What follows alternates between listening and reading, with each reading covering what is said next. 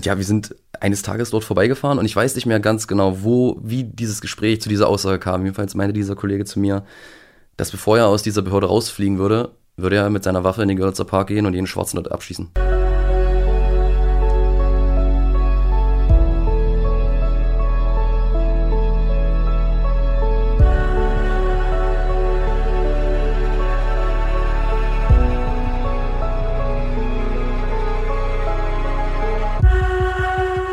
Liebe Hörerinnen, liebe Hörer, herzlich willkommen zu einer neuen Ausgabe des Thilo Mischke Uncovered Podcast. Er heißt jetzt nicht mehr lange so, er wird ab Januar ganzen einen neuen Namen bekommen. Es bleibt alles gleich, nur der Name verändert sich und das wollte ich jetzt mal sagen, ganz kurz als Ankündigung und ich stelle jetzt mal meinen Gast vor ich nenne dich mal Basti. Ja.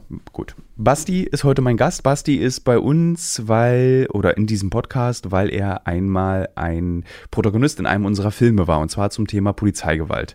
Und ich hatte das Gefühl, und habe ich auch oft bei Filmen, dass die Protagonisten, die ich treffe, nicht den Raum bekommen, weil wir zeitlich begrenzt sind im Fernsehen, ähm, die, der ihnen zusteht. Und Basti hat eine Entscheidung getroffen, nämlich bei der Polizei aufzuhören zu arbeiten. Moment, da waren irgendwelche Infinitivs mit zu, die nicht gestimmt haben, aber das ist jetzt egal. Und ich finde, das ist eine sehr mutige Entscheidung, weil wer zur Polizei geht, will Sicherheit in einem Beruf, der eigentlich sehr gefährlich ist. Sicherheit bedeutet bei dir ja, äh, oh, du, bist, fängst an, aber eigentlich sicher bis zur Rente, ich krieg mein Gehalt, ich krieg dann eine schöne Pension, äh, ich muss mir eigentlich keine Sorgen mehr machen. Du hast trotzdem entschieden, aufzuhören bei der Polizei. Mhm. Was war der Grund? Ja, wow, da könnte ich jetzt direkt äh, eine halbe Stunde erzählen. Ne? Ich werde dich unterbrechen damit, weil ich unterbreche meine Gesprächspartner gerne. um das kurz zu machen, ähm, ich habe mich dazu entschlossen zu kündigen, weil mehrere Sachen damals ähm, in Kreuzberg passiert sind auf der Wache, auf der ich gearbeitet habe, die ja mit meiner Ansicht des Polizeidienstes nicht wirklich übereingestimmt haben. Also die Kollegen, viele Kollegen vor Ort haben den Dienst nicht so ausgeführt, wie ich es mir vorgestellt habe.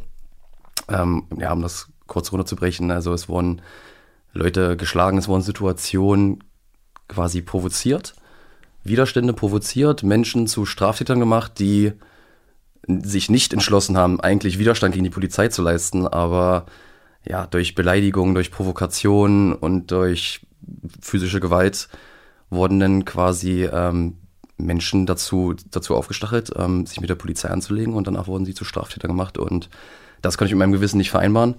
Ähm, ich habe dann eine Situation angezeigt, die wirklich sehr, sehr extrem war. Ähm, und ja, im Endeffekt habe ich den gekündigt, weil der Umgang mit der ganzen Sache mir nicht gefallen hat. Also Du hast ja im Interview im Film zu mir gesagt, ich weiß gar nicht, ob es am Ende drin ist, dass 99 Prozent oder 90 Prozent der Polizisten, ich glaube sogar 99 Prozent der Polizisten mhm. sind korrekte Menschen. Auf jeden Fall, ja. Äh, ja. Und ein Prozent ist eben die, die Sorgen für diese, diese Polizeigewaltfälle. Du mhm. hast gekündigt. Warum kündigen nicht mehr? Kennst du noch andere, die gekündigt haben, nee. weil sie ähm, Zeuge von Polizeigewalt waren aus der Perspektive der Polizei raus? Nee, also ich, ähm, ich kenne auf jeden Fall Leute, die auch Zeuge von Polizeigewalt ähm, geworden sind oder waren. Aber gekündigt kenne ich, kenn ich keinen weiter. Nee, ähm, ja, gerade was du meintest halt, ne, das ist eigentlich ein, ein also ein sicherer Job in, im Sinne von gutes Gehalt, ein sicheres Gehalt vor allem. Ähm, und wenn man drin ist, dann braucht man sich keine Sorgen mehr machen um Zukunft. Und ich glaube, gerade wir Deutsche, wir sind halt so äh, sehr gerne sicherheitsbedacht und wir wollen immer gerne Sicherheit haben. Ähm, aber das war mir persönlich halt nicht wichtig. Also ich habe mich halt ein bisschen äh, hängen gelassen gefühlt von meinem Arbeitgeber, ähm, weil im Endeffekt entschieden wurde, dass die, die Straftat nicht verfolgt wird, weil es zu wenig äh, Beweise gab, was sich dann später herausgestellt hat. Ähm, ja, und ich, also ich möchte für einen Arbeitgeber arbeiten, der wirklich hinter mir steht und mich unterstützt bei der ganzen Sache, weil im Endeffekt, naja, ich, äh, ich war der Verräter dort vor Ort. Ne? Also äh, ich habe quasi dieses, ich habe den, den, ich habe diese Mauer durch Schweigens quasi durch, durchbrochen, die man eigentlich nach Polizeietikette, ne, man, man, man zeigt keine Kollegen an. Also du machst es ja gerade wieder. Du machst es jetzt schon ja. zum zweiten Mal oder beziehungsweise zum, zum dritten Mal. Ja, genau, genau. Offiziell, als, als dass du eine Anzeige erstattet hast, dann bei uns im Film, äh, dann jetzt hier in dem Podcast. Und ich bin mir sicher, da kommt auch noch einiges von dir, weil das ja ein Thema ist, was nicht mhm. vorbei ist. Das nee. ist ja ein Thema, was weiter die Leute beschäftigt. Was mhm. genau ist da eigentlich vielleicht, also für die Hörerinnen und Hörer, damit wir die mal, wie man sagt, abholen kann. Mhm Lass uns nochmal an diesen Abend zurückgehen, wo du entschieden, war es ein Abend oder war es ein Tag? Es war ein Tag, es war relativ früh noch am, am Tag, ja. Du warst am Kotti, Cottbusser Tor, das mhm. ist in Berlin äh, ein Ort, den Touristen besuchen, um sich zu gruseln. Das mhm. ist ein Ort, den äh, Ostberliner meiden, weil das ist für sie so der Inbegriff von Westberlin, so verkrompelte Architektur. Ähm, das ist kein schöner Ort. Es ist wirklich kein schöner Ort. Es ist ein Kreisverkehr, ein großer in Berlin, um den herum einfach sehr viele 80er, 70er und 60er Neubauten gebaut wurden und der bis der, der in den letzten Jahren, muss man sagen, zu, einem Art, zu einer Art Drogen-Hotspot wurde. Also mhm. es war schon immer ein toller, spannender, äh, kulturell abwechslungsreicher Ort. Also ich fand es aufregend, da zu sein, aber irgendwann kippte das so ein bisschen wie alte Milch und äh, wurde dann zu einem Ort, an dem nicht nur ähm, kulturell abwechslungsreiche Küche und Menschen sich aufgehalten haben, sondern eben auch in dem, an dem Drogen konsumiert wurden. Mhm. Meist Heroin. Und das macht natürlich einen Platz kaputt auch. Die Stadt hat es nicht geschafft, das unter Kontrolle zu bekommen mit Angeboten, sondern man hat so ein bisschen den Platz sich selbst überlassen und ihr hattet als Polizisten die Aufgabe, da für Ordnung zu sorgen. Und das war so ein Morgen. Mhm, ja. Was ist da genau passiert? Also zu der Zeit war ich ähm, also für, für Leute, die ja wirklich vielleicht das Kompositor nicht kennen, ist es äh, halt so schlimm zwischendurch gewesen, dass dann halt die Politik sich entschieden hat, wirklich eine, eine Einsatztruppe, die Brennpunktstreife Kompositor dort zu platzieren. Also Polizeibeamte, die wirklich tagtäglich jeden Tag dorthin fahren, um nur, nur dort diese Kriminalität zu bekämpfen. Ähm, ja, und an diesem Tag ähm, Dienst aufgenommen, mit den Fahrzeugen halt ähm, hingefahren zum Kompositor. Ähm, an dem Tag war es, glaube ich, relativ ruhig. Und ich bin dann mit äh, zwei Kollegen ähm, Streife gelaufen. Und ähm, einer der beiden Kollegen sprach dann ein, ein, ein, ein Pärchen an. Könnte man jetzt augenscheinlich ähm, zum Milieu der, der Konsumenten ähm, ähm, hinzufügen, sage ich mal, mhm. äh, weil sie halt auch genau in diesem U-Bahn, an diesem einschlägigen U-Bahn-Eingang auch standen. Fertig, dünn. Genau. Genau. Und ähm, offensichtlich kannte der Kollege ähm, auch die weibliche Person der beiden, weil er sie mit, ey du dreckige Junkie-Fotze, was machst du denn schon wieder hier? Ich habe dir gesagt, ich würde dich hier nicht mehr sehen, angesprochen hat. Ähm, und wir haben uns eigentlich alle verdutzt erstmal angeguckt und, und sie hat dann gefragt, wie haben sie mich gerade genannt? Und er hat es dann halt auch nochmal wiederholt. Mhm. Ähm, genau, und dann ist, ja, hat sich die Situation halt langsam, aber sicher, sage ich mal, zugespitzt. Ähm, also die beiden also sie ist natürlich darauf angesprungen. Also niemand lässt sich gerne beleidigen. Ihr Freund war auch erstmal so, hey, was, was macht ihr hier gerade? Was, was soll das? Wir haben gar nichts getan. Wir sind einfach nur hier. Ja, das ist, das ist keine Straftat. Und naja, der eine Kollege hat sich dann um die, um, um sie gekümmert, der andere um ihn. Und ich stand so ein bisschen dazwischen. Ich war aber noch relativ frisch mit dabei. Ähm, wusste, ich war auch einfach super überfordert in der Situation, weil das ist einfach, also das ist einfach keine Polizeiarbeit. So, und deswegen, ich war halt super überfordert und ähm, naja, ich habe gesehen, der Kollege nimmt sie fest auf einmal, weil sie ein bisschen hysterisch wurde. Ähm, und der andere Kollege hat sich dann vor ihrem Freund aufgebaut und hat ihn halt angeguckt, so 20 Zentimeter Nasenspitze zu Nasenspitze, mach jetzt hier keinen Stress und bla bla bla. Und er meinte nur, ey, ich bin doch ruhig, alles gut. Und auf einmal Kopfnuss, die erste Kopfnuss von Seiten äh, meines Kollegen in, in das Gesicht, ähm, mhm. aus meiner Sicht des Opfers. Äh, dann gab es noch mal einen hinterher, noch einen Tritt in den Bauch und ähm, ja, ich stand mit offenem Mund da erstmal, wie angewurzelt, wie versteinert. Äh, es hat sich angefühlt wie so, ein, ja, wie, so ein, wie so ein Film, wie man halt so sagt. Wie lange warst du schon dabei denn in der Truppe? Kanntest du die beiden schon? Also wusstest du, dass das, die sind mit Vorsicht zu genießen oder war das so ja. krass? Mm, nee, ja, ich war, glaube ich, zwei Monate so ungefähr mit dabei. Ähm, ich wusste, dass genau, dass die beiden mit Vorsicht zu genießen sind, aber in dem Augenblick, als wir quasi die Fahrzeuge verlassen haben am Kotti, konnte ich mir das nicht unbedingt aussuchen, weil wenn man dort ankommt, dann schwärmt man erstmal aus und naja, also jeder, der nichts mit der Polizei zu tun haben möchte äh, und der die Autos sieht, der haut halt erstmal ab. Deswegen ja. war halt immer erstmal äh, relativ schnell Zugriff und, und die Leute mitnehmen, die man halt noch kriegen kann, sag ich mal. Und deswegen bin ich halt mit raus und dann in, genau in dem Moment war so, oh, eigentlich habe ich da jetzt eigentlich nicht so Lust drauf. Aber dann, ja, gut, kann mich, kann, konnte ich mich jetzt auch nicht mehr umdrehen, sagen wir es mal so. Und dann Warum verhalten Polizisten sich so? Ist das so eine Typsache oder wird man als Polizist, wenn man lange im Dienst war, wie lange sind die beiden im Dienst gewesen? Es war auch noch nicht lange. Zu dem Zeitpunkt. Die, die waren so alt. Drei, vier Jahre, ja. So, so, alt, wie, ich, so ja. alt wie du, okay, ja. also so um die 30. Ja, so. Ähm, okay, das heißt, dass man eigentlich noch nicht verrot sein kann, nee. sondern das ist, man bringt das mit zur Arbeit, dieses ja. Verhalten. Ja. Ähm, man sagt ja, dass die Polizei so wie so ein Abbild, auch bei der Bundeswehr ist es ja genauso, so ein Abbild der mhm. Gesellschaft ist. Also wenn du 10% AfD-Wähler hast in der Gesellschaft, dann hast du halt auch 10% AfD-Wähler in der Polizei. Mhm. Äh, würdest du sagen, das sind mehr oder sind das weniger? Ähm, Ich würde sagen, es ist leicht mehr, kann ich mir vorstellen, weil, also gerade in der Berliner Polizei, ähm, ich weiß jetzt nicht mehr, wie es jetzt ist, aber gerade in den vergangenen Jahren war es halt immer so, dass, ich, dass die Ausrüstung nicht ausreichend war, die Dienstgebäude sind jetzt nicht die modernsten. Also alles ist so ein bisschen altbacken, sage ich mal. Mhm. Äh, das Gehalt ist, war eins mit der niedrigsten. Es wurde auch langsam so ein bisschen angepasst, glaube ich. Aber ich glaube, es ist immer noch relativ weit unten. Auf der anderen Seite hat man aber am meisten zu tun und kriegt halt auch die meisten menschlichen Abgründe mit, aber wird halt nicht so richtig gewertschätzt. Und da halt gerade die AfD oder so halt für so eine Leute ist dann halt natürlich ähm, ein Sammelbecken auf jeden Fall, weil die halt, die bieten immer viel an. Diese, diese beiden Kollegen, die du dort beobachtet hast, wie sind dir die äh, aufgefallen innerhalb der, ähm, wie sagt man, Station, Basis? Nee, wie sagt man dazu? Äh, Abschnitt. Abschnitt, genau. Wache. Ich kann mir das, das hast du mir schon 20 Mal gesagt, ich ja, kann mir einfach dieses Wort nicht merken. Also im Abschnitt, sind die dann so vor so einem Einsatz, wenn es losgeht, sind die dann schon so äh, heiß oder äh, fallen die auf durch dumme Sprüche an der Theke, äh, wenn mhm. man dann mhm. irgendwie so in der Kantine sitzt? Oder wie fällt so ein Kollege negativ auf? Ja, der eine Kollege ist mir relativ am Anfang halt aufgefallen. Ähm, es war Schichtbeginn und also der Kollege war damals eigentlich in meiner Dienstgruppe, aber wurde ausgeliehen an eine andere, weil wegen aufgrund von Personalmangel oder ich weiß nicht mehr, was genau das zum Grund war, ist ja auch egal. Ähm, jedenfalls haben wir uns quasi so getroffen ne, haben Sachen übergeben, also die ganze Gruppe. Und dann war es so, na, heute wieder Ballern gewesen und äh, alle schlagen so ein und geil und haben sich so, so, ja, so, so eine Männer-Talk-Runde, sag ich mal. Ähm, und ich wusste nicht, was Ballern bedeutet. Ich, ja, also Hat mich, mehrere Bedeutungen. Ja, ja, ja, ja, es kommt drauf an, wie man jetzt fragt. Ja. Ob man jetzt am Kotti ist oder auf der Polizeiwache ist anscheinend was anderes. Ähm, jedenfalls habe ich mir auch nicht weiter viel dabei gedacht und ähm, wir sind dann rausgefahren und der erste Einsatz, das war mit einer der ersten Einsätze, die ich halt auch auf diesem Abschnitt hatte. Und es war, ein, es war irgendwie eine, eine pöbelnde Person, ein unzulässiger Lärm oder so, für morgens halt um, um halb sieben oder so.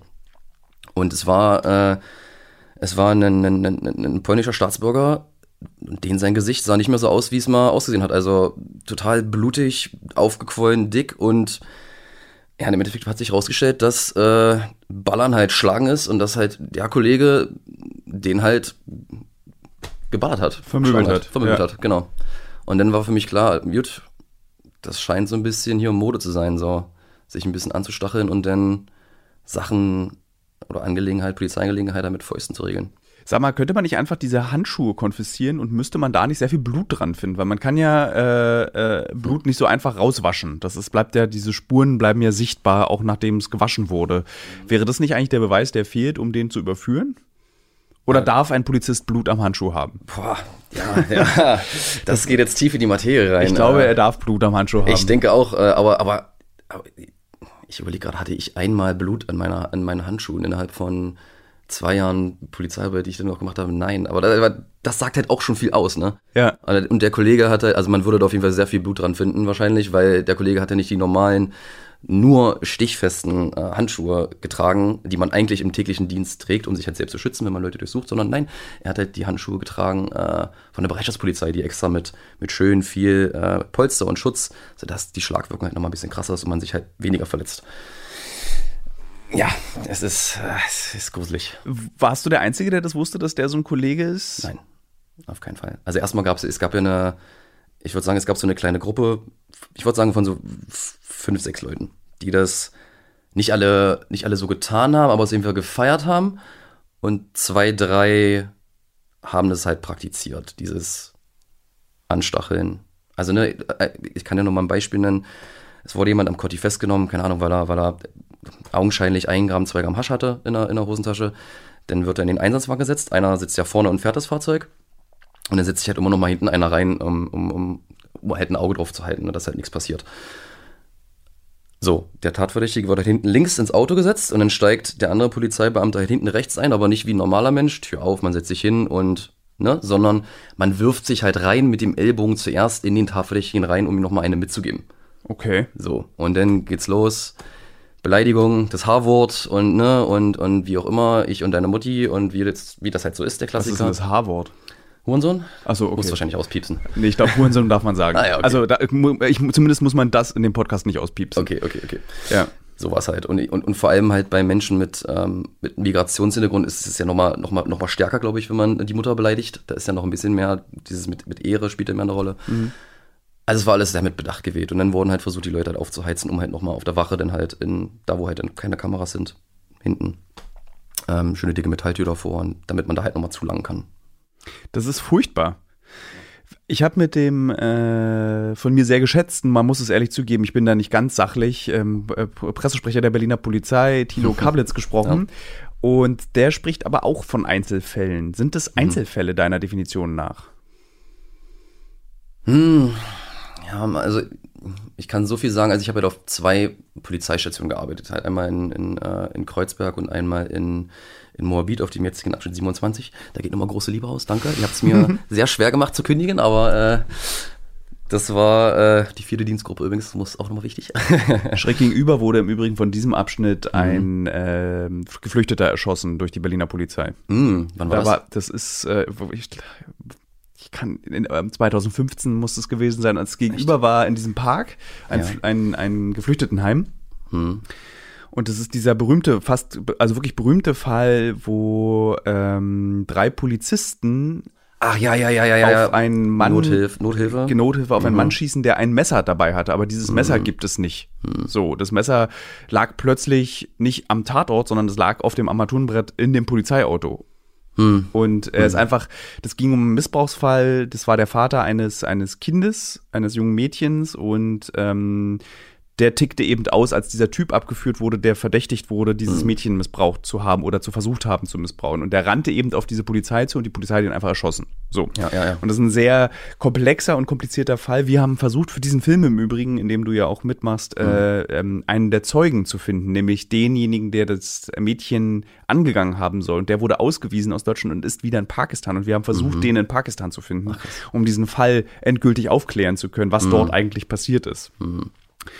Mhm. Äh, aber zurück wow. zu deiner Geschichte. Äh, ich wollte nur sagen, dass genau gegenüber ja. von deiner Station ja. war eben dieses Geflüchtetenheim. Mhm. Ähm, und ja, das war nur so eine kleine Randbemerkung. Jedenfalls, also diesen Abschnitt hast du gemocht? Genau, ja, da sind, ähm, also da war es halt so, wie man sich es, wie ich es mir auch vorgestellt habe. Also Polizeiarbeit, wo man halt wirklich auf Augenhöhe mit dem Bürger kommuniziert. Ähm, aber trotz, ja, schwierig jetzt, ja, ich, ist es ein Einzelfall? Ich würde sagen, nein, es ist aber, also wie gesagt, der Großteil macht halt, wie gesagt, eine gute Arbeit. Aber ich denke nicht, dass es nur ein Einzelfall ist. Kann ich mir einfach nicht vorstellen. Dafür gibt es einfach viel zu viele Polizeiwachen. Andere, die genauso ausgelastet sind wie äh, die Wache ähm, äh, an der Kochstraße. Also nee, glaube ich nicht. Und vor allem, ich habe ja erlebt, wie damit umgegangen wird. Nee. Fang, machen wir ganz grundsätzlich. Wie definiert ja. man eigentlich Polizeigewalt? Also ab wann spricht man von Polizeigewalt? Also wenn ich zum Beispiel als mhm. Polizist in zu einem äh, zu einer heroinsüchtigen Fotze sage, mhm. so dann fängt es doch da an. Das ist doch verbale mhm. Polizeigewalt. Ja, ja. Und ich kann mir vorstellen, dass PolizistInnen dazu neigen, verbale Polizeigewalt geht schon sehr früh und sehr schnell los. Die Schwelle ist natürlich, äh, klar, ja. ja. Ist ja auch, äh, das ist ja dann auch schwerer nachzuweisen, sage ich mal, ne, als wenn man äh, Blessuren am Körper hat. Ja. Ähm, definitiv. Aber klar, Polizeigewalt fängt am, am gesprochenen Wort an, ja. Ja. Ähm, hast du mal jemanden beleidigt? Bist du davor gefeit als jemand, der, also jetzt Nein. so, ich kenne dich jetzt ein bisschen, ich würde sagen, du bist so ein Linker, Sozialdemokrat, so, ja, wir, ja. wir, sind uns sehr ähnlich, glaube ich, ja. was die politische Haltung betrifft. Also du bist kein, kein Salonlinker, der irgendwie eine Million auf dem Konto hat und sagt, wir müssen höhere Steuern fordern und du bist aber auch kein Linksextremer, sondern du bist, hast einfach so einen gesunden, so gesunde Einstellung zur Menschenfreundlichkeit. Danke, würde ich auch so sagen. Äh, aber bist du deswegen davor geschützt, auch mal auszuticken? Als Polizist? Ja, also nein. Also ich bin nicht ausgetickt. du bist nicht ausgetickt. nein, ich habe auch keinen beleidigt oder so. Ähm, ich sehe auch nicht die Notwendigkeit dafür. Also mir wurde halt auch oft gesagt von den Kollegen damals, dass ich zu nett wäre. Wo ich mir denke so, hä? Wie kann man denn als Polizist zu nett sein? Also ich kann nett und bestimmt sein. So. Und wenn ich nett bin, dann, dann brauche ich meistens auch nicht, mich in irgendwelche brenzlige Situationen zu bringen. So. Also ähm, ich kann halt, wie gesagt, nett sein und trotzdem, trotzdem klare Kante zeigen. Und das kommt viel besser an beim Bürger, wenn man halt den auf. Wir sind ja auch, als Polizist ist man Sozialarbeiter. Das ist ja. eigentlich, eigentlich, eigentlich ist man Sozialarbeiter in Uniform und nicht irgendein Schlägertrupp so. Und, und, und das ist, zumindest bei den Leuten war das auf jeden Fall nicht, nicht im Kopf vorhanden so. Ähm, das ist äh, sehr schade, aber nee, ich, ich nein, ich habe da niemanden beleidigt. Klar musste ich auch Gewalt anwenden, in dem einen oder anderen Fall. Aber was heißt dafür, Gewalt dann, wenn das ist dann Hände auf dem Rücken und dann diesen dieses Das auch, das auch, aber ich meinte ich meinte damit auch, dass ich auch ich musste auch schon mal zuschlagen. So, da ging's aber nicht anders. Also wenn, wenn mein Kollege halt am Boden liegt und der Tatverdächtige ihm in den Unterleib tritt und nicht aufhört, Ja. mit mehreren Androhungen, äh, ja, dann ja, muss man das halt mal tun. Ähm, viele Polizisten und Polizistinnen argumentieren ja auch immer mit, naja, guck doch mal, wie scheiße unsere Arbeit ist. Du hattest es vorhin schon erwähnt. Guck mal, wie schlecht wir bezahlt sind. Wir werden von allen beleidigt, wir werden angerotzt, äh, wir werden bedroht.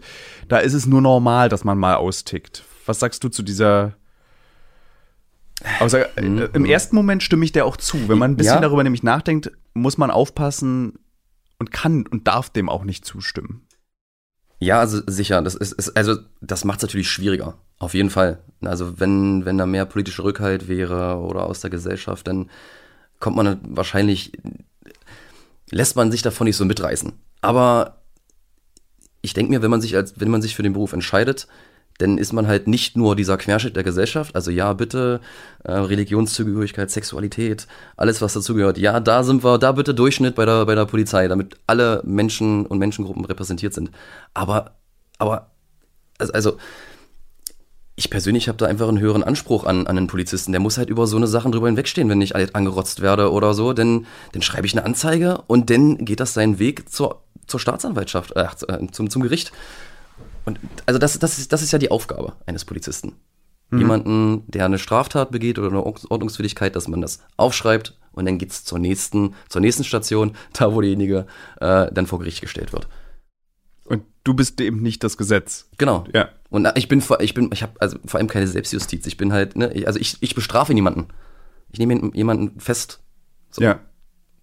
führe den zu zur, zur Bestrafung. Aber Wie, ich, ja. Wenn ich Tatort gucke, dann habe ich manchmal das Gefühl, ach, irgendwie ist es doch ein geiler Job, Polizist sein, weil das alles ist festgelegt. Das ist ein bisschen wie so Armeeleid. Du hast irgendwie zwar noch ein ziviles Leben, aber trotzdem so alles wird dir vorgegeben. Du musst eigentlich kaum selbst Entscheidungen treffen. Du hast ein Regelwerk, an dem du dich abarbeitest. Du bist eigentlich wie so ein Computerprogramm, so ein. Algorithmus.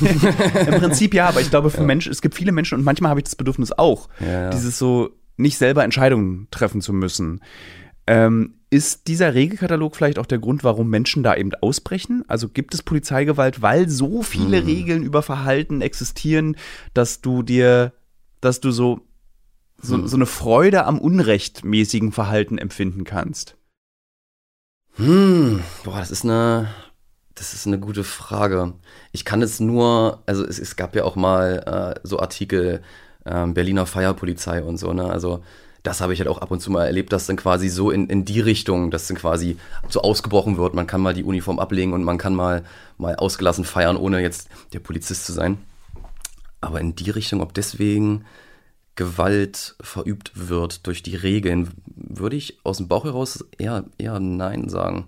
Also es gab ja in den 70ern diese lustigen Experimente, die alle nicht mehr gültig sind, weil, also hier dieses äh, mit M, wie, äh, Milgram-Experiment, also so, wo so, Hilf mir nochmal ganz kurz. also du ziehst jemandem eine Uniform an und sofort wird er zu einer autoritären Person und übt auch Gewalt aus. Oder Mhm, dieses berühmte Experiment mit dem ja. Knopf, du kannst elektrische Ja, Stromstöße, ja, so ja. wenn du in einer in einem so legitimiert durch Regeln wirst Mhm. du gewalttätiger. Die sind nicht mehr gültig, diese ganzen psychologischen Experimente, weil Mhm. sie eben äh, nicht an über 1000 Leuten gemacht wurden, sondern an eine Gruppe von zwölf und du weißt immer nicht, wollen die dem Dozenten gefallen, wollen die Ja, ja, so, man ja. aber die sind spannend zu beobachten.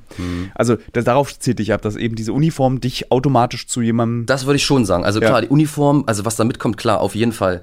Ob es jetzt diese, diese strenge Regelwerk ist, wir, wie man sich bewegt, wie man, dass man eine Mütze tragen muss eigentlich. Und, und, und das glaube ich eher nicht, aber also klar, das, was mit der Uniform kommt und auch dieses Image der Polizei, auf jeden Fall, das kommt da mit rein. ja. Definitiv. Ja. Habt ihr, das interessiert mich jetzt persönlich, habt ihr wirklich, also wenn ihr so ähm, Leute kontrolliert, Mhm. ihr nehmt den Drogen ab, knapsen sich da Polizisten was von ab? Nee. Wirklich nicht? Nee. Aber das ist doch so easy. Also, Also wenn ich ein dieses- Kiffer wäre äh, und du nimmst irgendwie so 10 Gramm Gras jemandem weg Ja. und dann sind es nur 8 Gramm Gras, das merkt doch keiner. Also ich habe vieles erlebt, aber das habe ich nicht erlebt. dieses, dieses, ah ja, geh doch einfach mal in die Asservatenkammer und, und zieh dir mal was. Ich glaube, ich glaube, das ist in Deutschland auch nicht so einfach. Ich habe allerdings mit 16 äh, von einem Berliner Polizisten, als ich noch gekifft habe, ähm, Gras gekauft. Das, das er aus der Asservatenkammer hatte. Ach, wirklich? Ja, ja. Oder Okay. zumindest von seinen Einsätzen mitgebracht hat. Also Ja. so, wenn er dann irgendwie so Leuten Gras abgezockt hat, dass es dann an Schüler verkauft hat. Also ich würde auch sagen, also auch es gibt alles irgendwo. Ja. Es, es gab ja, es, es stand ja auch in, in es gab, wann war denn das? Auch vor, vor zwei, drei Jahren, dass, dass ein Polizeischüler aus dem Kofferraum Diebesgut verkauft an der Landespolizeischule. Also, ne, es gibt alles, aber Ja. also das habe ich jetzt nicht erlebt, dass da jemand irgendwie sich ein bisschen Koks mitnimmt oder so, das habe ich jetzt nicht erlebt. Nee. Warum entscheidet man sich eigentlich, Polizist zu werden? Weil man weiß ja schon von vornherein, es ist jetzt nicht der tollst bezahlteste Beruf, Mhm. es ist anstrengend, man wird beleidigt, man hat irgendwie im Zweifel komische Kollegen, Mhm. muss mit jedem zurechtkommen und irgendwann kriegt man einen Burnout. So, warum entscheidet man sich, Polizist zu werden? War bei mir vielschichtig. Also erstmal wusste ich lange nicht, was ich machen soll nach meinem Abitur. Äh, Ich wusste also ich wollte auf jeden Fall was mit Menschen machen. Und ich, mein, ich wollte meinen Teil zur Gesellschaft beitragen. Ich wollte eigentlich irgendwie soziale Arbeit studieren oder so. Und ähm, meine liebe Mutti, hallo Muttchen, ähm, ich hab dich lieb, ähm, meinte, da, damit verdient man halt kein Geld. So. Und dann mach doch, geh doch lieber zur Polizei, da hast du, da hast du beides, sag ich mal. Da kannst du mit Menschen arbeiten und du kannst, kannst dem Sport nachgehen, sag ich mal. Und das war eigentlich ein guter Mix und dann habe ich mir das in den Kopf gesetzt. Ähm, und dann war das für mich eigentlich ein, ein, ein gutes Zwischending, sag ich mal. Also, ne, ich kann was Gutes tun, habe einen sicheren Job, äh, bin viel draußen und kann mit Menschen zusammenarbeiten. Ja. Alles weitere, sage ich mal, das mit der, mit der Gewalt und was man erlebt und dass man auch bespuckt wird und, und, und so, das war mir bewusst. Aber klar, wenn man das fühlt, das ist noch was anderes auf jeden Fall. Und was mich am meisten, aber jetzt auch noch im Nachhinein ähm, wirklich zu der Zeit beschäftigt hat, ist einfach, dass man unter in, in seinem Freundeskreis dann einfach auch anders angesehen wird. Man ist dann halt der Polizist. Wirklich? Oder ja? man lernt so neue Leute kennen. Ich beim Feiern, wenn ich, wenn ich Leute kennengelernt habe, ich habe nicht gesagt, dass ich Polizist bin. Einfach weil man dann einfach anders angeguckt wird und man wird in eine Schublade gesteckt und es ist. Wie, wie wird man angeguckt? Als Verräter, dass du dann sozusagen, komm, wir fahren jetzt alle besoffen B96 und entwickeln uns so einen Baum und du sagst, nein, ich bin Polizist? Oder? Ne, nee, in dem, so in dem Sinne so, oh, okay, Abstand, Distanz. Äh, ähm, Gerade in Berlin, wenn man, wenn man da feiern geht, dann nehmen ja auch viele äh, irgendwelche Substanzen zu sich. Dann ist so, oh, du schwärzt mich jetzt gleich an, nimmst mich jetzt fest oder irgendwas, keine Ahnung. Und also das ist jetzt nicht im Freundeskreis passiert, aber da, kommen halt immer Spitzen so. Ja, allerdings habe ich von einer anderen Berliner Polizistin, die wir begleitet haben, auch äh, gelernt, dass theoretisch müsste sie auch in Zivil, wenn es zu Straftaten wie Substanzenmissbrauch kommt, eigentlich als Polizistin arbeiten. Also sie theoretisch. Äh, also ich bin schon ein bisschen raus.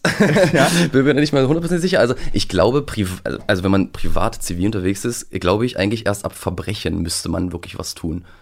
Und, Das also Subst- okay. Das, und das ist und Substanzverbrauch ist jetzt zum Glück kein Verbrechen. Sonst würde aber es, ja, es stimmt, ein Verbrechen ist, ich glaube auch selbst der Besitz ist kein Verbrechen. Ne? nee, ist immer noch Vergehen, genau. Okay. Ja, Okay, dann, also sie, also dann, dann, also wenn ich mit Aber- meiner Polizeibekannten einbrechen würde, dann müsste sie, Ja. Ja. Ja, ja. Also es ist, es ist alles noch relativ vage. Ich bin schon ein bisschen raus und aber so so so äh, in meiner Erinnerung zumindest. Du hast dann entschieden, dass du Polizist werden willst, weil soziale Arbeit nicht genug Kohle bringt, aber da hast du Kohle, Sport und Polizei und soziale Arbeit alles in einem vermischt. Ja. Ähm, dann hast du dich beworben, wurdest genommen. Mhm. Ganz einfach war es nicht. Ich habe mich fünfmal, fünf oder sechs Mal. in- Wirklich? In, ja, in fünf oder sechs verschiedenen Bundesländern habe ich beworben. Warum? Ja. Ich, weil du bist ja intelligent und sportlich. Danke. Aber wa warum war das so schwer? Weil ich, also mir wurde Mhm. gesagt, man ist, sucht händeringend nach jungen Rekruten. So war es auch. So war es auch. Anwärtern, so heißt das Wort. Ja, ja, genau. So war es so war's auch damals. Ähm, ich, hatte ein, ich hatte ein unglaublich krasses Problem mit der Rechtschreibung. Ich bin durch jeden Polizeitest wegen Rechtschreibung rausgeflogen. ich habe das irgendwie nie in den Griff bekommen damals. Und ähm, ja, in Berlin hat es dann geklappt. Okay. Aber ich wollte auch schon immer nach Berlin so. Aber einfach, einfach auch in anderen Bundesländern beworben, weil ich es halt wirklich wollte. Und also ich war selbst in Hessen. Ich bin froh, dass ich da nicht genommen wurde. Sonst, also das wäre einfach auch nicht mein Ding gewesen. Aber ich wäre zu dem Zeitpunkt auf jeden Fall glücklich gewesen, dass ich bei der Polizei gewesen wäre. Aber Ja. ja. Ähm, ja, einfach um die Chancen zu erhöhen. Genau. Und Okay. dann war ich halt aber umso glücklicher, dass es in Berlin geklappt hat. Wie, wie ist denn diese Ausbildung? Lernt man dort mit dem Thema Polizeigewalt umzugehen? Lernt man damit mit diesen schwierigen sozialen Belastungen und psychischen Belastungen umzugehen als Polizist? Oder ich stelle mir das, ich habe immer im Kopf leider Police Academy. so diesen Film, so ich stelle mir vor, das ist dann so Das ist eine, ganz cool. ja, also so, also eine, eine Truppe, so ein Haufen äh, von irgendwie so Outcasts, die so nicht so richtig wissen, was sie mit ihrem Leben anfangen sollen. Wer- Ja, dann werde ich halt Polizist. Äh, oder ist es eine sehr konzentrierte Ausbildung? Ähm, also ich habe ja, ich habe ja anderthalb Jahre die Ausbildung gemacht und bin dann nochmal ins Studium gewechselt. Ähm, demnach kann ich, kann ich das ja auch so ein bisschen aus zwei Perspektiven ähm, erzählen, weil das, da ist definitiv ein Unterschied, sag ich mal. Also erstmal, der Großteil der Leute sind nicht äh, irgendwelche Outcasts, die einfach das nur machen, weil, weil sie nicht wissen, was sie machen sollen, sondern der größte hat halt eigentlich wirklich idealistische Vorstellungen und macht das aus einem guten Grund. Ähm, genau. Mhm. So, warte, was jetzt? Also es sind jetzt nicht irgendwelche so, ich, mir fällt jetzt kein Beispiel ein, aber es, sind jetzt, es ist jetzt nicht irgendwie so, ich habe jetzt so wie 50 verschiedene Studiengänge probiert oder 73 Ausbildungen angefangen Nee. und mach's jetzt. Eigentlich schon ziemlich zielgerichtet, die meisten. Also den, aus den unterschiedlichsten Gründen. Der eine macht's, weil ähm, sichere, sicheres Geld, der andere macht's, weil er sein Gesellschaft, äh, sein Teil an der Gesellschaft leisten möchte. Ähm, das ist halt komplett gemischt, sag ich mal. Und viele sind auch da, weil die Eltern auch schon Poli in Das, der Polizei genau, tun genau, haben. das habe das hab ich auch oft gehört, genau. Ähm, und wie man mit, die Frage war, wie man ähm, Lernt man trainiert da? wird. Ne? Genau, Quasi kriegt man da richtig- sozusagen dieses, lasst euch nicht verführen, dass ihr eben jemand als Fotze beschimpft, lasst euch nicht verführen, dass ihr nicht Leute haut, dass ihr, dass ihr immer euch unter Kontrolle habt. Ist das Teil der Ausbildung? Ich versuche mich gerade zurückzuerinnern. Also ich würde sagen, Ja, offensichtlich so, nicht, wenn so explizit Ja. jetzt nicht. Also klar, man hat, also logischerweise, man, man hat ja viel, viel ähm, äh, Sicherheits- und Ordnungslehre, also viel mit Gesetzen zu tun halt. Ne? Was darf man, was darf man nicht und ähm, welche, welche Maßnahmen sind angemessen und, und geeignet, um halt irgendwie ähm, einzuschreiten, sag ich mal. Aber also man hat auch Situationstraining, wie man halt in, in, in, in bestimmten angespannten Situationen halt umgeht. Aber ich würde sagen, das kommt auf jeden Fall zu kurz, dieses Thema. Definitiv. Wie wichtig ist denn überhaupt die Psyche des Polizisten oder der Polizistin? Also wie viel nimmt der Arbeitgeber Rücksicht darauf, dass das, was ihr als PolizistInnen erlebt, nicht einfach war oder ist? Weil es ist ja eine Doppelverantwortung. Es ist ja nicht, nicht nur du, also wenn schon irgendwie du so ein weiches Nest bekommst, wo du dich als äh, junger Polizist reinsetzen kannst und sagst, das ist jetzt mein Leben, muss ja auch der Arbeitgeber auch eine Verantwortung übernehmen und sagen, okay, die brauchen einmal alle zwei Monate eine psychologische Supervision. Das Man- gibt's leider nicht. Okay, warum nicht? Gute Frage. Gute, gute, gute Frage. Also auf jeden Fall, also wenn, wenn man in Ausnahmesituationen war, dann kommt auf jeden Fall immer ein Seelsorger mit raus und man, oder es wird zum- zumindest jemanden ähm, einem das angeboten, dass man äh, sich gerne drüber unterhalten kann. Wurde mir auch angeboten, nachdem ich äh, diesen ganzen Kram da erlebt habe, weil das war äh, wirklich absolut nicht einfach für mich. Ähm, Hast du es genutzt? Warum nicht? in dem Moment, ja, weiß ich gar nicht, um ehrlich zu sein. Ich hab's in dem Moment, ich weiß, ich wollte, ich wollte, glaube ich, einfach nichts mehr zu tun haben mit dem ganzen Apparat in dem Moment. Ähm, und ich, also ich bin ja dann außerhalb noch äh, zu einer Therapie gegangen. Okay, also du hast aber Hilfe gesucht. Du Ja, ja. musstest es, weil ich glaube auch oft, dass dieses, äh, dass es in der Berliner, nicht nur in der Berliner, sondern in der Polizei gibt es ein falsches Bild von Männlichkeit auch. Aber definitiv, es ist so, oh, es, ist, es riecht so nach Moschus auf den Wachen. es ist wirklich wahr, ja, ja. Es ist, es ist viel so, so, so Geschacher und, und nicht so viel Gefühle zeigen mäßig so, ja. Wie haben die Frauen, mit denen du zusammengearbeitet hast, wahrgenommen, die Polizistinnen? Wie haben die diese Männerwelt gesehen, in der es dann doch um Lautsein, um äh, Hm. so Ballern geht, um irgendwie Stärke zeigen, keine psychologische Hilfe annehmen. Hm. Und wir leben ja im 21. Jahrhundert. Das ist jetzt auch nicht mehr das 19. Jahrhundert, wo so Männerbilder eben alt und tradiert sind. Also wir, es ist ja nicht schlimm, als Nee, Mann ja, ja. mehr Gefühle zu zeigen. Im Gegenteil, es ist besser. ja, ja, das ist hilfreich. Ja, genau. Also warum soll man sowas nicht Wie haben die? Frauen das wahrgenommen? Ja, im, im selben Zuge, sage ich mal, sind die halt auch mehr in die, in die, in die Richtung ähm, emotionslos Gefühlskeit halt irgendwie Hm. geworden, würde ich mal sagen, ja. Also das bringt dann aber, das bringt das, das ganze System halt auch irgendwie so mit sich und die Situationen auch so ein bisschen, die man wahrscheinlich auch draußen erlebt. Ähm, aber ja, also man, man muss sich ja auch so ein bisschen wahrscheinlich als Frau auch behaupten. Weil es gibt ja diese klassischen Klischees noch wahrscheinlich. Äh, Frauen sind äh, schwächere, sch- das schwächere Geschlecht und pipapo, wobei, wobei, also Frauen in der Polizei, ohne Scheiß, das ist, das ist, das ist so gut. Weil, weil also die, die, Re- also die sind ja viel ein, no- noch mal einfühlsamer als, als die meisten Männer, vor allem bei der, bei der Polizei, weil äh, da ja noch mal extra dieses, dieses maskuline, autoritäre Auftreten halt so gepusht wird, sag ich mal. Ja. Und das ist, also habe ich ja schon, habe ich, wiederhole ich mich ja jetzt, dass es so wichtig ist, als Polizist zu reden, zu reden, zu reden und einfühlsam zu sein. Und das können Frauen im Durchschnitt einfach besser. Und Ja, weil Gewalt ist Energieverschwendung. Finde ich. Also du kannst es, Ja. wenn du, wenn du nicht, nicht nur bei der Polizei, sondern grundsätzlich, der Einsatz von Gewalt ist immer Energieverschwendung. Das ist immer, so eine, wie so eine Explosion, die nur kaputt macht, aber nichts rettet. Ja, das Ja. macht auch nichts besser. Ja. Also, was, was, was ändert das in dem Moment? Das ist einfach, wahrscheinlich war das für, für die Leute damals so ein bisschen wie Selbstbefriedigung halt. Wie war das für dich, wenn du auf Demos warst? Und warst du auf Demos auch? Wenig. Okay. Zum Glück. Ist auch nicht so, war auch nicht so mein, meins und nicht so mein Ziel. Aber Weil ich ja, ein großes. Mitleid bekommen habe mit der Polizei auf den, äh, mit der Berliner Polizei insbesondere auf diesen Querdenken-Demos. Mhm. Mhm, mhm, mhm. wo sie bespuckt wurden, wo irgendwie ihr, ihr schämt euch, schämt euch, schämt euch, wo Mhm. sozusagen ein ständiges Beleidigen von Anfang an stattgefunden Mhm. hat. Also zum Beispiel auf vielen linken Demos, auf denen ich auch privat war, früher war das oft so, da war das wie so ein, tja, das habe ich in einem Podcast auch schon mal besprochen, da war so wie so eine unausgesprochene Absprache. So, was darf man, was darf man nicht? Mhm. Man hat sozusagen sich beleidigt, aber man hat sich trotzdem toleriert und es gehörte dann irgendwie dann auch zusammen, dass die Polizei, dass eben auf einer Mhm. linken Demo mit 100 Demonstranten 6000 Polizisten sind und auf einer rechten Demo mit f- 20 Demonstranten ein Polizist mitgeht, gefühlt. Mhm. Äh, also es, man wusste, es gab so einfach dieses Regelwerk und bei, bei den Querdenken-Demos hatte ich immer das Gefühl, alter, Polizist willst du jetzt hier auch nicht sein. Boah, auf keinen Fall. Ja. So, jetzt habe ich aber meine Frage vergessen, die ich dir, genau, du warst ja nicht auf Demos, deswegen kannst du dazu Ja, sel also selten. Also Ja. muss ja im Studium oder in der Ausbildung macht man ja auch ein Praktikum auf die Hundertschaften. Also ich hab's, ich hab's auf jeden Fall erlebt. Ne? Jetzt nicht über einen langen Zeitraum, bin ich auch froh drüber, weil das, das war jetzt nicht so. äh, Würde ich auch nicht wollen. ja. Ja. Was haben die Kolleginnen gesagt, also Kolleg Doppelpunkt innen gesagt, ähm, als du die Anzeige erstattet hast? Ähm, ja, jetzt gibt da gibt's äh, zwei Varianten. Äh, also unter vier Augen Unterstützung geäußert. Gerade die, die Älteren ähm, haben zu mir gesagt, dass ich das Richtige tue. Aber halt vorne rum hat sich halt niemand dafür ausgesprochen. Warum nicht? Was ist die, wo, was befürchten diese Kolleginnen, äh, die sagen, gut gemacht, aber ich sag trotzdem nichts laut? Hm. Na, ich, das, das wühlt halt so eine, so eine Dienstgruppe halt auf, ne? Man ist ja als, als Dienstgruppe, man ist halt, man ist halt so eine Gruppe, die halt zusammen quasi wir das Gute gegen draußen das Böse mehr oder weniger so ein bisschen äh, zusammensteht.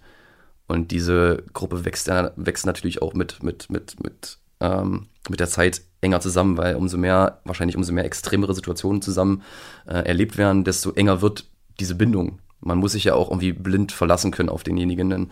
Und einfach nicht um, um diese Harmonie, nenne ich es jetzt mal, ähm, zu stören und nicht sich freiwillig ins Abseits zu stellen. Also ich habe mich ja, ich habe mich ja freiwillig zum sozusagen, hört sich jetzt vielleicht ein bisschen hart an, aber zum Mobbing-Opfer gemacht sozusagen. Also wurde dann auch gemobbt und ausgegrenzt. Äh, es will sich einfach keiner selber ausgrenzen, denke ich.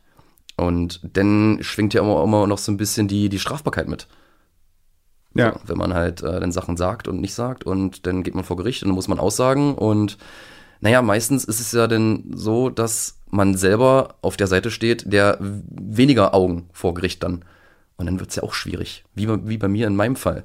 War das für dich sofort klar, ich mache jetzt eine Anzeige oder hast du auch lange gehadert und das hin und her geschoben und Nee, es die Argumente? Ja, es hat, es hat gedauert, waren, waren, also es hat nicht, es war ein Prozess. Ähm, also nach vier Monaten habe ich halt angezeigt, aber schon nach einem beziehungsweise zwei Monaten, ja, ja ich musste, ja, es ist schw- sehr schwierig für mich gewesen. Ja. Ähm, ich musste Weil du wusstest, was passieren wird? Nee, weil ich halt, weil ich halt auch meinen meinen Job nicht verlieren wollte, weil ich Teil auch irgendwie davon sein wollte. Ich meine, ich habe ich hab, ich hab anderthalb Jahre Ausbildung und drei Jahre Studium gemacht für den für meinen Traumjob und dann bin ich kommt man dahin und es läuft nicht so, wie man sich es vorstellt. Und dann fragt man sich erstmal selbst, bin ich jetzt komisch? Liegt das an mir? Habe ich eine verquerte Ansicht? Und dann muss man erstmal gucken, okay, wo, was ist das hier? Und erstmal einordnen, wo ich bin, aber naja, wenn man dann halt, wenn das, also wenn das Bauchgefühl halt einem das Gegenteil sagt und ich konnte dann halt nicht mehr schlafen und bin ungern zur Arbeit gegangen und die Situation wurde immer krasser und immer krasser und dann irgendwann ist es halt in mir gekippt, wo ich halt gemerkt habe, okay, nein, ich bin's nicht. Ich mache nicht, also ich mache das Richtige und die machen das Falsche. Ich finde es ja immer sehr praktisch, wenn mein Leben korreliert mit den Werbepartnern und Partnerinnen, die ich habe. Zurzeit mache ich eine große Recherche zum Thema Marathon. Demzufolge muss ich natürlich auch wissen, wie man einen Marathon läuft und trainiere tatsächlich dafür. Nicht, weil ich Ü40 bin, sondern wirklich, weil ich als Journalist ein bisschen etwas über dieses Marathon-Business herausbekommen möchte. Und Teil dieses Marathon-Trainings ist ja nicht nur regelmäßiges Laufen und an den Gedanken im Kopf, die dabei entstehen, zu verzweifeln. Nee, Teil dieses Trainings ist auch Ernährung. Und wisst ihr was?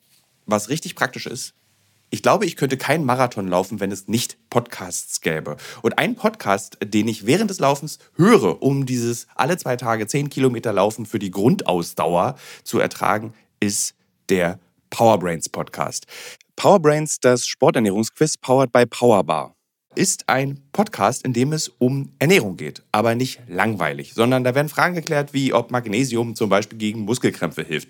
Zum Beispiel die Frage, wie wichtig sind Kohlenhydrate in der Sporternährung und ist es eigentlich für jede Sportart gleich? Also zum Beispiel wisst ihr ja als regelmäßige Hörer dieses Podcasts, ich bin ja auch passionierter Schwimmer und passionierte Schwimmer essen ja nach dem Schwimmen immer einen Döner. Ich kann euch schon mal sagen, da muss man jetzt keine Folge für hören, ist nicht so sinnvoll. Aber vorm Schwimmen ein Teller Nudeln ist sinnvoll. Warum? Das beantwortet eben der Power Brains Podcast. Können da zum Beispiel auch, eine Frage, die mich auch schon beschäftigt hat, können zu viele Proteine der Niere schaden? Und welcher Profi feiert seinen Sporterfolg mit Beefy und Bier von der Tankstelle? Alles Fragen, die für Sportler und Sportlerinnen wichtig sind. Das Gute an diesem Podcast ist, der ist nicht langweilig. Der ist eben äh, wissenschaftlich, aber auch gleichzeitig ein spannender Mix aus Quizshow zum Mitraten.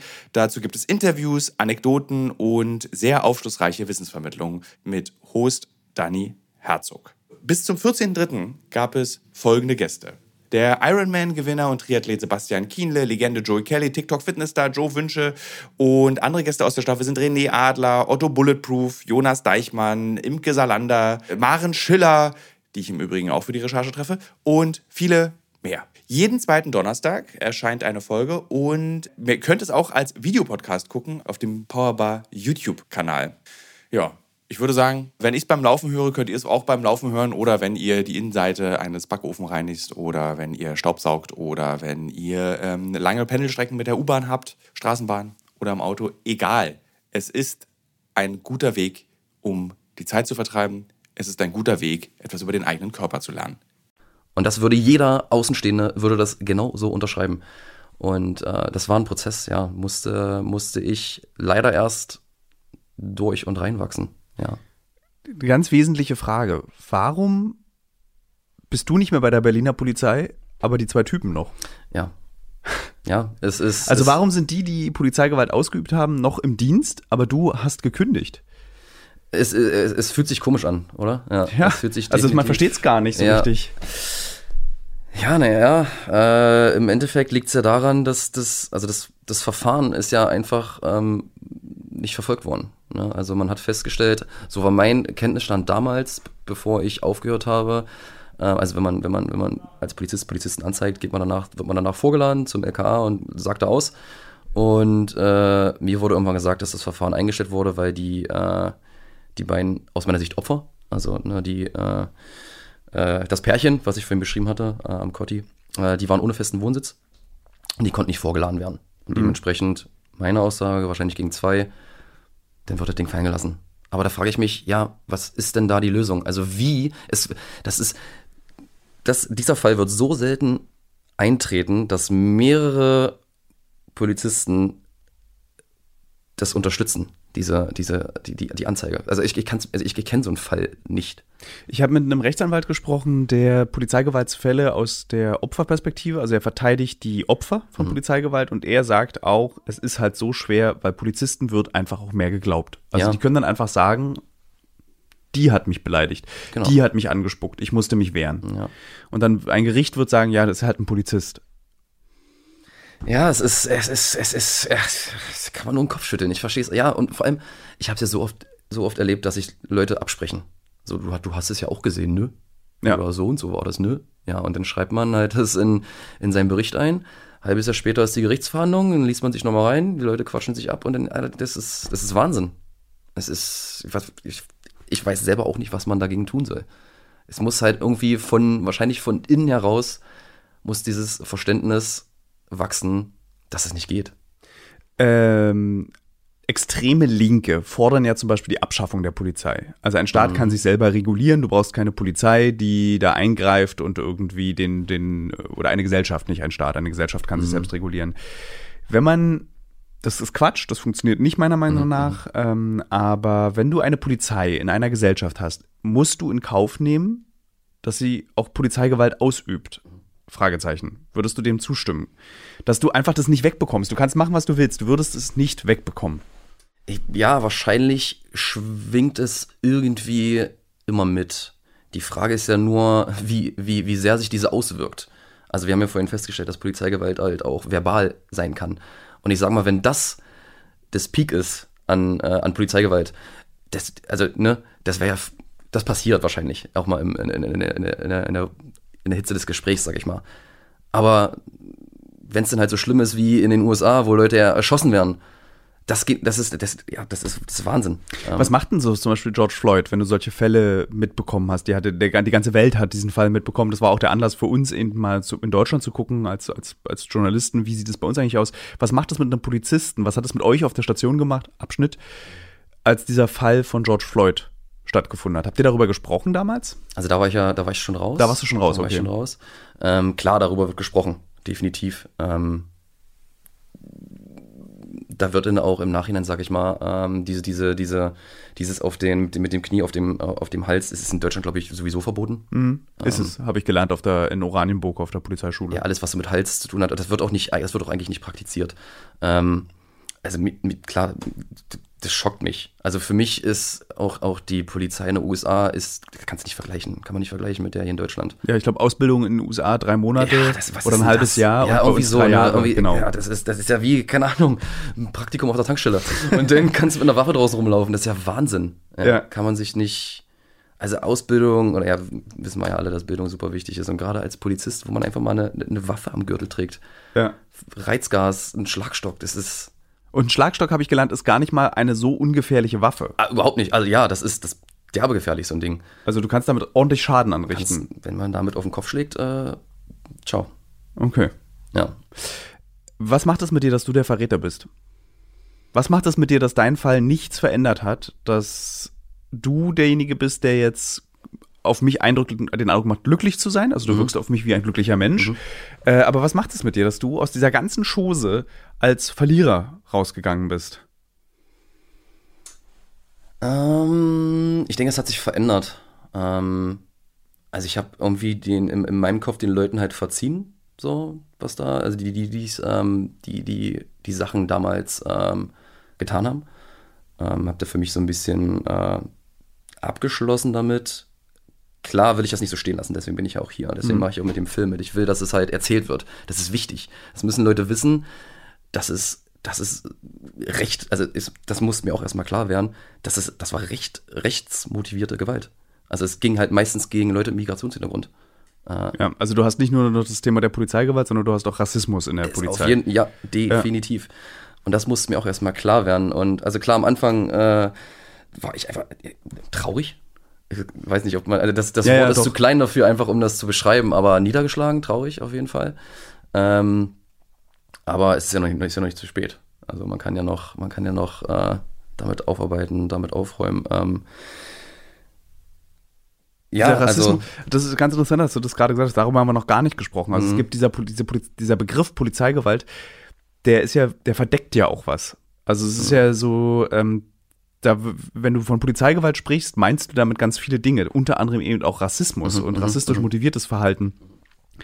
Wie war das? Bei, ich meine, am Kotti einen rassistischen Polizisten einzusetzen, ist eben auch eine extrem dumme Idee. Äh, Ja, also generell den überhaupt einzusetzen ist eine generell dumme Idee, aber dort ist natürlich, äh, ja, Ja. äh, ja, das funktioniert gar nicht. Also, und, und um mal, um mal kurz nochmal ähm, vielleicht zu porträtieren, äh, wie so ein Mensch dort getickt hat, also der, der, äh, der Kollege, äh, als wir mal am Girlie vorbeigefahren sind, äh, meinte er Görlitzer mir- Park ist ein wichtiger Park in Genau, Berlin. Ich genau, genau, kurz für ja. die, die nicht aus Berlin Stimmt, kommen. Entschuldigung. Äh, Görlitzer ist Park. kein wichtiger Park, sondern ein bekannter Park, Genau. ähm, in dem äh, ähm, sehr viele Menschen eine schöne Zeit verbringen. Man kann da sehr gut rumsitzen, immer sehr unbequem. Ich bin einer als Berliner, ich hasse es in Parks zu sitzen. Echt? Ja, ich hasse das. Wow, ich finde, das ist gerne Parks. äh, ich weiß nicht, ich mochte das nie. Ähm, jedenfalls der Görlitzer Park ist dafür bekannt, dass viele Geflüchtete dort auch ähm, äh, Drogen verkaufen. Mhm. So, die haben keine Perspektive, kriegen dann irgendwie Kontakt zu irgendwelchen Leuten und dann sind dann vertickt doch wenigstens Drogen. Und das ist kein Akt aus Boshaftigkeit, der dort im Görlitzer Park, und das muss man auch als Berliner sagen. Es ist nicht, dass die Menschen, die dort Drogen verkaufen, schlechte Menschen sind, sondern es Mhm. ist die einzige Perspektive, die sie haben, um in Berlin überleben zu können oder Ja. irgendwas Ja. Geld, ein bisschen Geld zu verdienen, weil eben das ähm, Geflüchtetenwesen Hm. nicht gut funktioniert in Deutschland. Weil man dann denkt, wenn man sie jetzt alle in irgendwelche Brandenburger oder randberlinigen Häuser steckt, dann ist das Problem gelöst. Nee, du brauchst, musst die Leute ja auch beschäftigen. Jeweils dafür ist dieser Görlitzer Park sehr bekannt.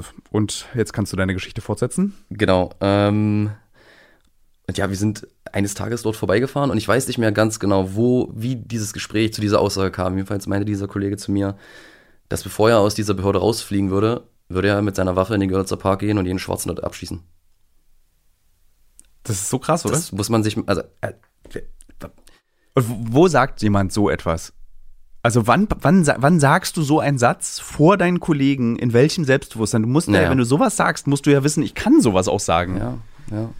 Also, oh, ich kriege krieg Bauchschmerzen, wenn ich daran denke.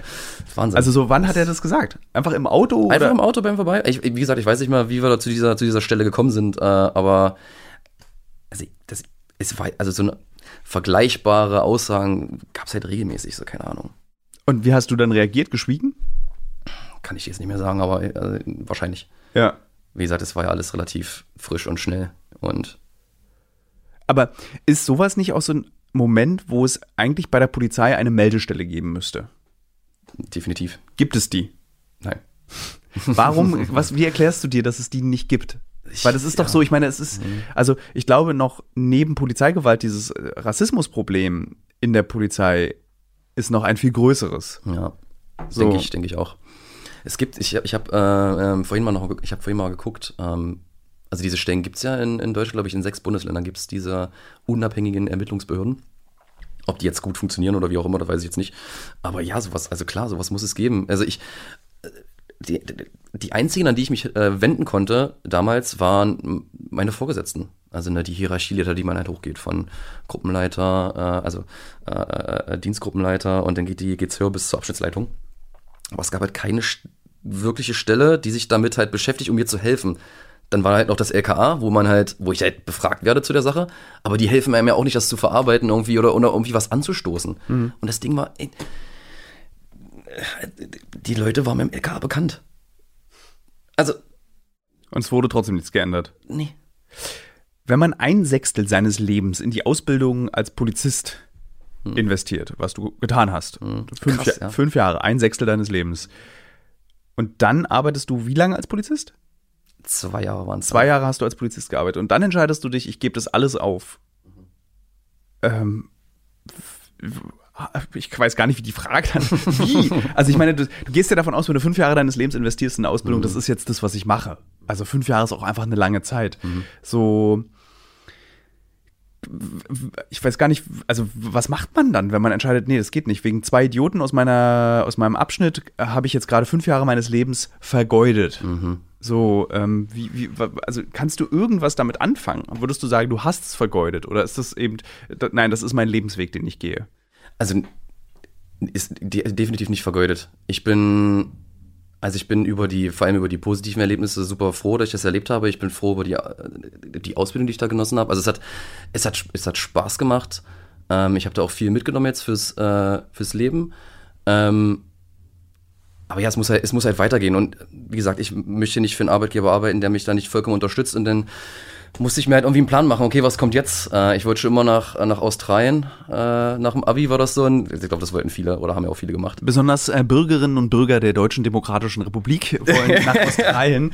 Ich habe so das Gefühl, dass Ossis, also du bist ja ein Ossi, das Ja, kann man ja, äh, sagen. Ja, ja, ist hab auch so, Gefühl, ja, ja. Wir haben so diesen riesigen Lebenswunsch, entweder USA oder Australien. Da, Das ist krass, wo das herkommt, ne? ich, ich glaube, weil es am weitesten weg ist. Das kann gut sein, ja. Also hat doch zu, zu meiner Situation gepasst auf jeden Fall, ja.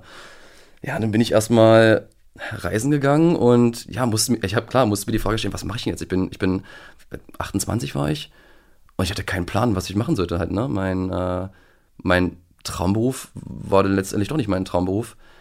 Und dann, ja, geht man erstmal auf so eine Klischee-Selbstfindereise nach Australien. Aber es war, das war das beste Jahr meines Lebens. Und ich habe dann meine, meine Leidenschaft fürs Filmemachen äh, kennengelernt und, und seitdem habe ich mir halt Sachen selbst beigebracht ähm, und arbeite jetzt auch das erste Mal in dem, äh, in dem Bereich als Assistenzvideocutter. Es ist, ist geil. Ich meine, ich verdiene jetzt nicht, nicht einen Haufen Geld. Ne? Äh, Nö, es ist ein sehr unsicherer Beruf, aber es ist auch ein schöner Beruf. Ja, also. genau. Und also mein Lebensanspruch war schon immer, ich möchte nicht irgendwas arbeiten nur fürs Geld, sondern ich möchte aus dem Inneren heraus irgendwie dahinter stehen. Ich möchte was machen, wo ich wirklich als Person aufgebe, weil dann fühlt sich das auch nicht nach Arbeiten an. Und das Geld, Geld kommt und geht. Aber ich, ich nehme lieber weniger Geld mit, mit nach Hause, bin, bin, bin happy mit dem, ja. was ich tue, kann Menschen helfen und das versuche ich mit meinen Filmen irgendwie zu machen. Ähm, und im Endeffekt bin ich halt super froh, dass ich da halt raus bin. Das Coole ist, dass das, mein Bruder kann davon ein Lied singen, weil mein Bruder, mit dem rede ich auch oft übers Leben und wie man so sein Leben lebt. Und ich sage zu ihm immer folgenden Satz: Du hast nur ein Leben. Mhm. So, du hast nicht zwölf Chancen. Du kannst nicht ein Leben leben und danach sagen, ich mache nochmal neu. Vermutlich. Ich gehe stark davon aus. ja, ich auch. Ähm, und das, was du machst, ist ja genau dieses Prinzip. So, ich habe ja. nur dieses eine Leben und ich muss es mir so gestalten, dass ich als glücklicher Mensch aus diesem Leben rausgehe. Und dann habe ich, habe ich so, kann ich einen Haken hintersetzen. So, ich habe meinen Beitrag geleistet für mich aber auch für die Gesellschaft. Und das ist krass, dass irgendwie die Ausbildung, die das am wenigsten verspricht eigentlich, dieses eigene Leben leben, das bei dir ausgelöst hat, nämlich diese fünf Jahre. Also so, mhm. ich glaube nicht, dass die Ausbildung der Polizei möchte, dass du selbstständig denkst. Nee, kann ich, nee. Aber das hast du getan. Und das ist schon ein ziemlich krasser Schritt, den du da gegangen bist, finde ich. Das ist schon eine große Leistung. Das ist so wie, eben nach zwölf Jahren Bundeswehr zu sagen, nee, ich mache jetzt nochmal alles neu, weil ich festgestellt habe, funktioniert nicht in meinem Leben. So, das ist irgendwie, ich habe jetzt da so viel Zeit investiert und ich muss jetzt trotzdem nochmal an mich denken. Und das ist schon krass. Hat die Berliner Polizei eigentlich nochmal gesagt, Alter, wir haben jetzt richtig viel Schotter in dich investiert in deine Ausbildung und das Geld wollen wir eigentlich wieder haben. Du kannst mhm. nicht einfach gehen? Mhm, ja. 16, 16 äh, kleine 1000 Euro wollten sie von mir haben. Und wie kommt man da raus? Naja, ich sag mal so, ich habe ja nicht gekündigt, weil ich irgendwie ähm, Lust hatte, in einem anderen Bundesland zu arbeiten für die, für die Polizei. Ich, also daher kommt, glaube ich, diese Regelung. Äh, man, man, wenn man halt unterschreibt äh, äh, für die Ausbildung oder fürs Studium, zumindest im Studium, verpflichtet man sich äh, fünf Jahre nach Abschluss des äh, Bachelors ähm, bei der Berliner Polizei zu bleiben. Und ansonsten muss man halt anteilig äh, Ausbildungskosten zurückzahlen. Und wie gesagt, ich war ja zwei Jahre dabei. Und das waren dann halt anteilig 16.000 Euro. Und ich habe dann nochmal einen netten, einen netten Brief verfasst, wo ich reingeschrieben habe, den Grund, des, äh, des Königens und äh, ich war ja dann auch noch beim Arzt und der hat mir dann äh, noch was attestiert und dann bin ich da so rausgekommen. Genau. Gibt es irgendwas, was du vermisst, abschließend jetzt äh, als Polizist, was dir gefallen hat, wo du sagst, mhm. das fehlt mir? Also ein Blaulichtfahrt, das macht schon Spaß. das macht schon Bock, ja, das ist schon, ja, aber ansonsten, äh, nee, nee, wirklich nichts, nichts anderes. Vielen Dank, Basti. Danke, dass ich da sein durfte. Ja, nochmal einen großen Dank an den Sponsoren dieses Podcasts, der lustigerweise, es sind zwei Firmen, die mich ja hier sponsern bis zum Ende des Jahres. Äh, das erzähle ich dir, also nicht dem Hörer. Okay. Die haben es mittlerweile mitbekommen. 43,5, äh, eine Schuhma, ein, ein Schuhgeschäft und Tagwerk. Und ich glaube, dass viele Berliner Polizisten im Tagwerk auch einkaufen. Mhm, ja, ja. Ähm, die kaufen sich dann da so Winterkleidung und alles, was die Berliner Polizei nicht stellt. Und so ein bisschen Militärkram kann man mhm, sich da mhm. auch kaufen. So ein paar Taschen und so. Mhm. Taschen, an die man sich ans Gürtelchen hängen kann. Ja. Das ist eine Leidenschaft, die ich auch mit äh, Polizistinnen und Polizisten teile. Dieses praktische, überall Täschchen und ja, was reinpacken. Also, ähm, liebe Hörerinnen, liebe Hörer, Basti, bitte weist mich ein, wenn ich anfange, Cargohosen zu tragen. dann, dann ist es zu spät. Also, liebe Hörerinnen und Hörer, wir hören uns nächste Woche. Ähm, dann glaube ich, wenn ich mich richtig erinnere, mit einem übersetzten Interview. Ich habe für einen Film, der auch jetzt kommt, noch Ende des Jahres, eine Auftragsmörderin interviewt und ich fand dieses Interview so beeindruckend, dass wir uns entschieden haben, es zu übersetzen und euch zur Verfügung zu stellen. Bis nächste Woche.